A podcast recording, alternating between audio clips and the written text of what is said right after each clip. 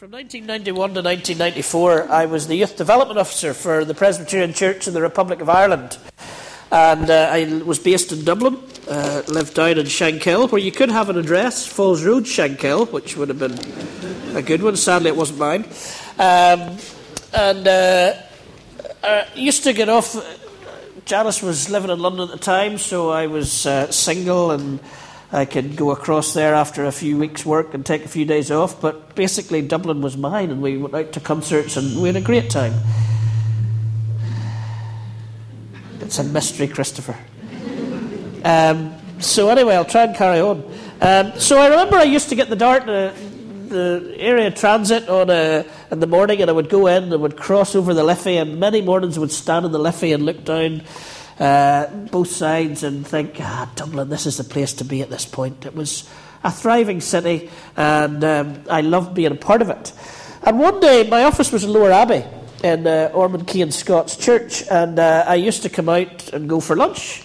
And uh, as I went out on Tuesdays and Thursdays, Paddy was there. Paddy was signing in the girls for the aerobics class that would take place in the church hall.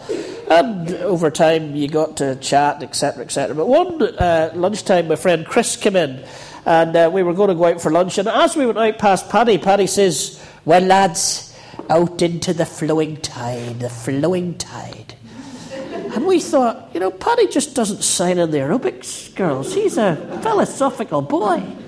So, Chris being a songwriter and me at the time dabbling in kind of poetry, we thought, the flowing tide, what an image of O'Connell Street on a lunchtime when you're, you know, brilliant, brilliant. So about a week later, we were going north in the car with uh, another friend who was driving, and Chris and I were comparing notes in the back, I think. And I was saying, Well, did you write the song? Did you write the song? And he says, Well, I've got a few ideas. And did you write the poem? And I says, Yeah, I've got the first verse. And, and the guy that was driving said, well, What are you writing about? And we said, Well, we were coming out last week. And Paddy said, Out into the flowing tide, guys, into the flowing tide. And we thought, What a great image. And the guy starts laughing on the front. And he says, Guys, the flowing tide, it's the pub across the road from your office.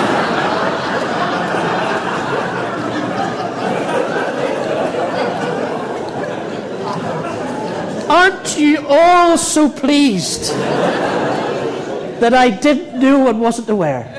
Although I do remember going down in one afternoon finding a TV when we beat Wales at rugby, so I was in the flowing tide once. But it was a good image for me, and it's an image that, that we read the poem in our uh, prayers this morning. This idea of Jesus uh, being where the people who needed him were, not where maybe uh, some of us are. And it's a real challenge to us, I think, to ask ourselves as we do this journey that we started really around Christmas, where we said, and I keep saying it and I want us to get it in our heads, we're not taking a route from Bethlehem to Calvary. We're going on this road, and almost as we go on this road, particularly now as we get into Mark chapter 2 and as we go on into Mark chapter 3, what we're going to find is all the things that got Jesus nailed to the cross as we pass them by. And it's almost like we're going on this treasure hunt or a, a forfeits, and we'll come to these meetings where Jesus will do things or say things that the Pharisees almost hold the nail up and they're ready to hammer the nail in. And we, as those who follow Jesus or claim to be followers of Jesus, have got to take that road with him. We've got to take the road to see what was it that got him nailed? What were the things that he was passionate about? What was it that Jesus came to do? So when we get through the cross and out the end of the resurrection into the new world where then the Holy Spirit is poured out, what we're called to do are the things that Jesus did in those journeys towards that journey, towards the cross. And it's interesting because we uh, find here in, in, chapter 2 and verse 7, do we not? Um, why does this fellow talk like this? He's blaspheming. Who can forgive sins but God alone? In this incident where somebody comes and takes the roof off, eh? Is there something in this for us? Um, somebody takes the roof off, literally, and uh, it doesn't seem to be as expensive to fill it in those days. And it seems as if it was pretty easy to do that. I mean, you needed the spade and you needed to do a bit of work, but it seemed easier and cheaper to repair than it is to do a church in 2010, would be one of the exegeses that you would get from this passage. But in this story, where this guy comes and Jesus not only heals him, but forgives him, and the Pharisees are immediately saying blasphemy, what is it? What is it when he's brought before the religious leaders and Pilate near the end of his life? What is it he's condemned for? These very words that we find as early as chapter 2 and verse 7. He's nailed right at this point when Jesus says to this guy, Your sins are forgiven. Now, again, there's two particular readings of this. My reading always was that it's Your sins are forgiven.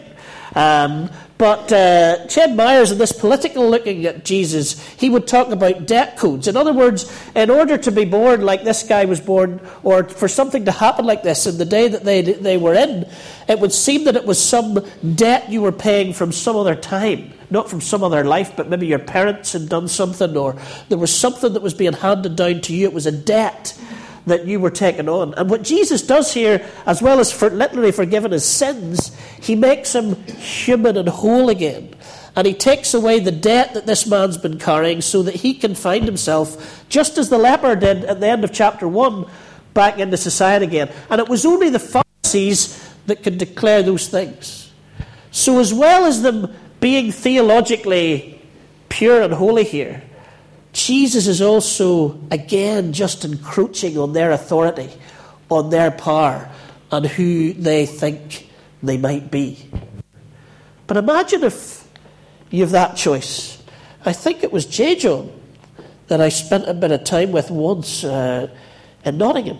And uh, or it was a friend of J. John's who worked closely with him, and he said he was in a classroom of 15 year olds, and he was doing Mark chapter 2, and he said to them, what would you rather have done? What is the one thing in your. If you could ask Jesus for one thing, what would it be?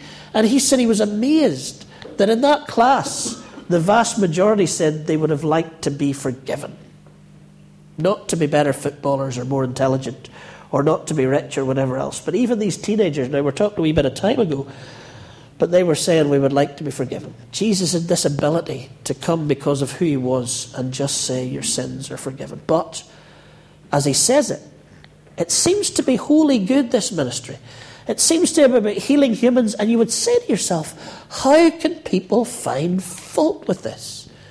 The Pharisees already in chapter 2 are beginning to find fault, and they're already plotting what might happen at the end of all this.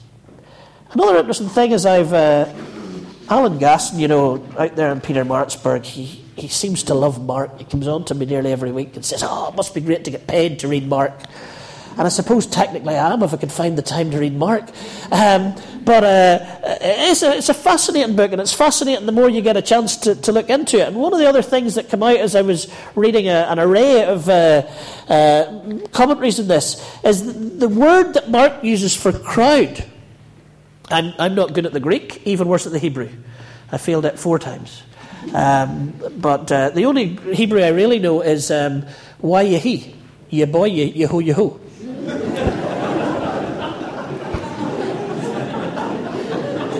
now you see, I put in there the most used word in the Old Testament, and you didn't realise you're laughing at me. But why yehi, ye boy, yehu yehu means and it came to pass. Ye boy, yehu yehu. But I don't know much Hebrew. I don't know much Hebrew. I know less Greek, but when these guys are uh, throwing it out, you kind of think, I wish I'd taken a little bit more time. But apparently, the word that's used here for crowd and Mark, and Mark uses it 38 times from what I'm told, is ochlos. It sounds like a Scottish word. And it's not the word laos that most people would use. In fact, the, the laos is used 2,000 times in the scriptures. And the, the commentators would say this is because what he's saying here is that this crowd are the marginalised. That's the word used for the marginalised, the confused, the ones who aren't at the centre of things, the ones who are the outcasts. And for Mark, we're seeing already, are we not, that the people around Jesus, crowding around Jesus, always around Jesus. It was interesting singing that. Uh, song just before we came to this, where Jesus draws us to himself. The people that Jesus was drawing to himself were very much the marginalised and the outcasts. And we really shouldn't be too surprised at that, should we? Because Mark chapter 4, when he reads the scroll in the synagogue, he says, I've come for uh, to let the blind see and release the captives. And the marginalised are very much part of that text in Isaiah that he read. When we come to the end of his ministry and the end of Matthew, and he talks about, you know, you go out there and who feeds Uh, the people who are hungry, who looks after those who are thirsty. We see again it's the marginalised that he's interested in. When we come to the Beatitudes, whether we look at the more spiritual Matthew or the more maybe literal Luke, we see that uh, the poor, the marginalised, are the ones who he claims to be blessed, which is another mystery that we might look at at another time. Jesus is interested in the poor and the marginalised. And it made me think this week, and we come to it at the end of this, where he says to the Pharisees in the final insult or the final criticism, the final judgment, he says, I'm not here for the well, I'm here for the sick. The doctor doesn't come to those who are well, the doctor comes to those who are sick. And it made me ask myself, are we drawing people to Jesus from that kind of constituency? As we sit here with, yes, all kinds, and I keep them back to every week, but I'm going to go back to every week until we have the kingdom come.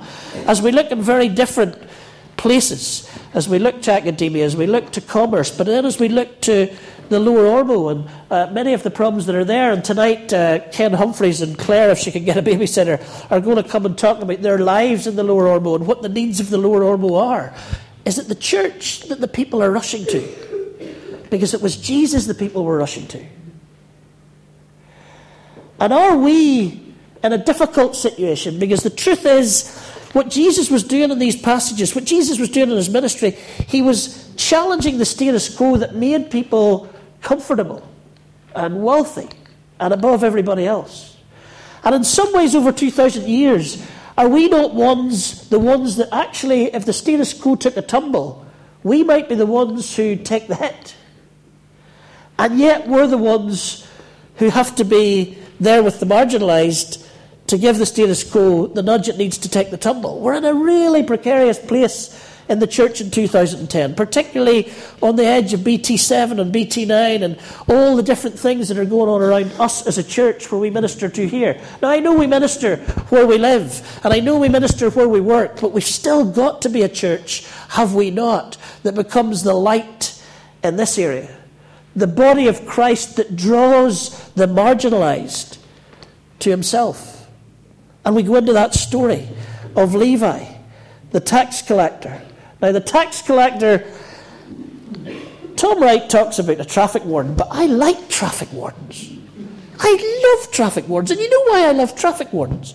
Because I don't park on double yellow lines. And if you don't park in double yellow lines, you will love traffic wardens. And double yellow lines are not there to make you annoyed. It's not that people went out and said, Ha, if I put one there, it'll really annoy them. They're there so that traffic can flow. Have you ever come round that corner that you can't get round because somebody's on the double yellow line? I love traffic wardens. Nail them. Take the car away. Smash it up. Put it in a little box so as I can put it in my pocket. So I'm not really with Tom Wright and him using the traffic warden as the person that we're not keen on. Maybe the drug dealer. Maybe the person who goes into communities who's from a wealthy scenario and gets kids hooked on drugs so that they need to sell the drugs for them to keep up their addictions. Maybe something like that. But the tax collector was not liked. Because the tax collector was probably pretty dishonest. He was probably putting something in his pocket for himself, as we find out from Zacchaeus in the story about Zacchaeus. Um, he was working for probably Herod Antipas, who was working for the Romans, so there's a lot of problems there. He was taking money probably from the Gentiles on the borders, so he was unclean because of those connections. The tax collector wasn't somebody that you would have expected Jesus to be drawn to himself. In fact, the Levi story is not as exciting as the Zacchaeus story in some way, because there you have Zacchaeus uh, up that tree. Um, David Bruce used to say he looked like Boss Hogg, he reckoned. You know, out of the, um, uh, the Dukes of Hazzard, you know that sort of wee fat man with the white suit and the chicken coming out of his mouth? And uh, he would have to get up onto that tree to look across the crowds. And Jesus comes into Jericho, and you can imagine the people saying, Who is it going to be? Who's he going to dine with? Who's he going to have lunch with? Oh, there's a Pharisee here who does really well. But uh, there's Jesus going through the crowds. Even the crowds don't let Zacchaeus have a look. And he comes to Zacchaeus and he says, I'm going to have dinner with you. It's the one who you would least expect, the last person in our society that Jesus goes to take for dinner at us. It's a challenge. It's an incredible challenge. The Word of God's not easy at this point. It collides with our senses of security and what's handy and all that kind of stuff. Here we have the traitor, the dishonest one. And the Pharisees seem genuinely, as they would be, surprised and understandably offended that Jesus would go and eat with a tax collector and his mates and all the sinners around about. And when it says in the New American Standard, and I, I go back, today is a day of confessing my uselessness at languages. Um, but when we were doing Greek, uh, we used to have the New American Standard below us because that was the closest we could get to the text that we were translating. So you would go, um, and you would mutter a little bit and you would stumble this word out that you had under the chair, that you know, under your table. So confessions again. The New American Standard is probably closest, and it doesn't. It uses the word recline here, and reclining in that day would have been literally on your left sort of lying down, a wee bit like, you know, those guys that get the grapes put in their mouth and all that kind of stuff. But it would have been intimate. It would have been, these are the people who we are saying are our people. They belong to us. We are being intimate with them. They are our good friends. And here is Jesus with this kind of person. And we've got to ask ourselves how we're doing today. One of the things that comes through in this, it seems to me as well, is that grace, which is what we're seeing here, Grace. We see it in the story of the leper. We see it in the man who's put down through the roof. We see it particularly here in the tax collector and this meal that they have.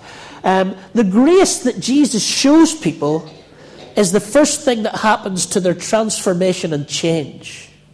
He doesn't ask them to change and then give the grace. Zacchaeus Come down, we're going to eat together. And he brings the case into his friendship, into this sense of belonging, into this sense of intimacy, into this world of love and grace. And as a result of being so close to that grace, Zacchaeus repents and changes, as do the vast majority of the people that Jesus meets. He doesn't come and scold them, he doesn't come and do all things to tell them, if you do this, this, this, and this. It's this grace that changes things. It's grace and grace worked out as it should be worked out in our everyday lives. When I was um, moved back here from Dublin, Derryvolgie was one of the last places bombed in the Troubles, um, 90, August 94 um, July 94, um, there was a bomb. It was a, mor- uh, a, mortar that went from the Catholic chaplaincy across the road from Derryvolgie to try and hit the army base that was at the back. And no, nobody was in. We were still building at the time. And so nobody got hurt in the, the bomb, but we were closed for an extra six months or so. And as a result of that, when I came back to Belfast, I didn't know where to live. So they put me down in Adelaide House down in the middle of Belfast. Well, that's an education. You should all go and live there for a week. Um, it was unbelievable, and I had no TV when I was there, but we didn't really need TV. When Janice came over in the evenings, we would look out the window and see the drug deals being done there, and see the prostitutes being picked up there, and see all the stuff that was going on around uh, city centre Belfast. And I remember one morning literally walking out over uh, a couple or three of the prostitutes that used to hang around the area, and they were sitting on the step of the, the, the flats, and uh, and I kind of stepped over them. And as I went to walk away, I thought, I'd love to just be able to look back and say, Good morning. But as soon as I opened the door, they get a little bit edgy. And uh, I certainly, as a Presbyterian minister, you would understand, started to walk down towards Church House where my office was at that point. And I was about halfway down when I thought, how wrong is that picture? Because if we look at the stories of Jesus, we find that he was at ease talking to those people and drawing those people in. And yet I'd been almost conditioned to turn away from them. And I wondered about all the discipleship classes I took, that not one of them taught me how to speak to prostitutes. And yet, is discipleship not about us following Jesus, doing the things that Jesus did? And again, I ask myself, is there something wrong with the picture of our church and how we witness it's wonderful again when Connor comes up, and next week I hope that you'll bring. We have a whole attic's worth of clothes for him for next week because we're clearing out. But it's great that we're involved in these ministries. But are they drawn to us? Are they looking at us on the corner of this street and are they saying, that's a place where I know I might find some love? I want to finish with one last story and leave quite a bit out, but I'll, I can leave that for another time. One last story. When I was in First Antrim, I've talked to you whole through my entire ministry today, so let's uh, go back even further. When I was in First Antrim, we had a missionary who was in uh, Jamaica. And uh, she was home one time um, on furlough, and she said to me, You wouldn't go and see if you could get my brother to come to church. And I said, Yeah, sure. Where does he? Where would I get him? He says he works down in the chippy, down in the middle of Antrim. So one night I went down, stood in line, and it seems to be um, the way I dress, and certainly dressed then. I was the last person in the chippy that he thought was his minister. Um, so we chatted for a minute, and then I said, Billy, do you know who I am? And I, he said, No, I don't. And I said, I'm your minister. And he said, Oh, really? And I said, Would you come to church with me? And he said, mm, No, I can't come to church. And I said, Billy, why can you not come to church? And he said to me, I don't have a suit. And I said, Don't, don't worry about the suit, Billy. I says, I'll dress like I am now if I'm not preaching, and, um, and I'll come down and meet you at the front of the church and I'll walk down with you, I'll sit with you, just come to church. He says, No, no, no. Couldn't come to church if you don't have a suit. Um, a few years later, Billy went to church. Uh, he went to church the first day that he was in prison on a murder charge. And the first Sunday he could get, he went to church. Now I look around and I'm thankful that that's not the case here. I'm thankful that it's not the case here. But let's not be complacent about other things. Who are the Billies around us in these streets? Maybe not called Billy. Um, but who are they? And what keeps them from coming in this morning? And what do we need to do as a church over these next years to make this a place that, by the grace we show, draws them to the Jesus that drew them in the first century? And it'll get us into more trouble, I'm sure. But if we're not getting ourselves into trouble, then we're not following Jesus either. So those are questions to ask. We're out of the building, we're going to be out of the building for a while. We're going to have a building that's going to be fresh and shiny in the sanctuary again. We're probably over the next number of years going to have to ask what we do with the halls. We're going to have to ask what we do as a congregation.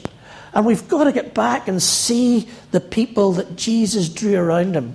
And we've got to ask ourselves as we carry this vision forward, as we begin to think about how we work in house groups, how we work in mission, how we work in evangelism, how are we going to be this Jesus that was so effective in his day, in our day?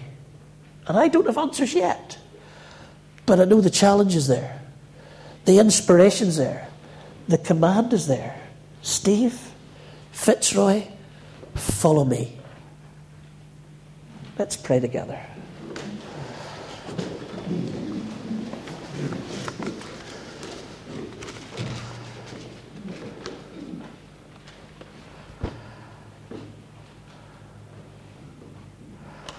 Oh God, we pray for those guys like Billy out around us in these streets.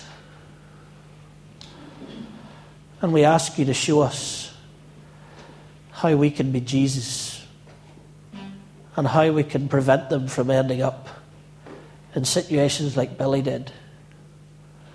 We pray you'll show us tangibly how to bring this grace that we were singing about earlier. How we can be a church of grace, a community of grace right here on University Street. Lord, give us a vision. Lord, challenge us to the core. Lord, make us ready for the changes that you might want us to bring. In Christ's name, amen.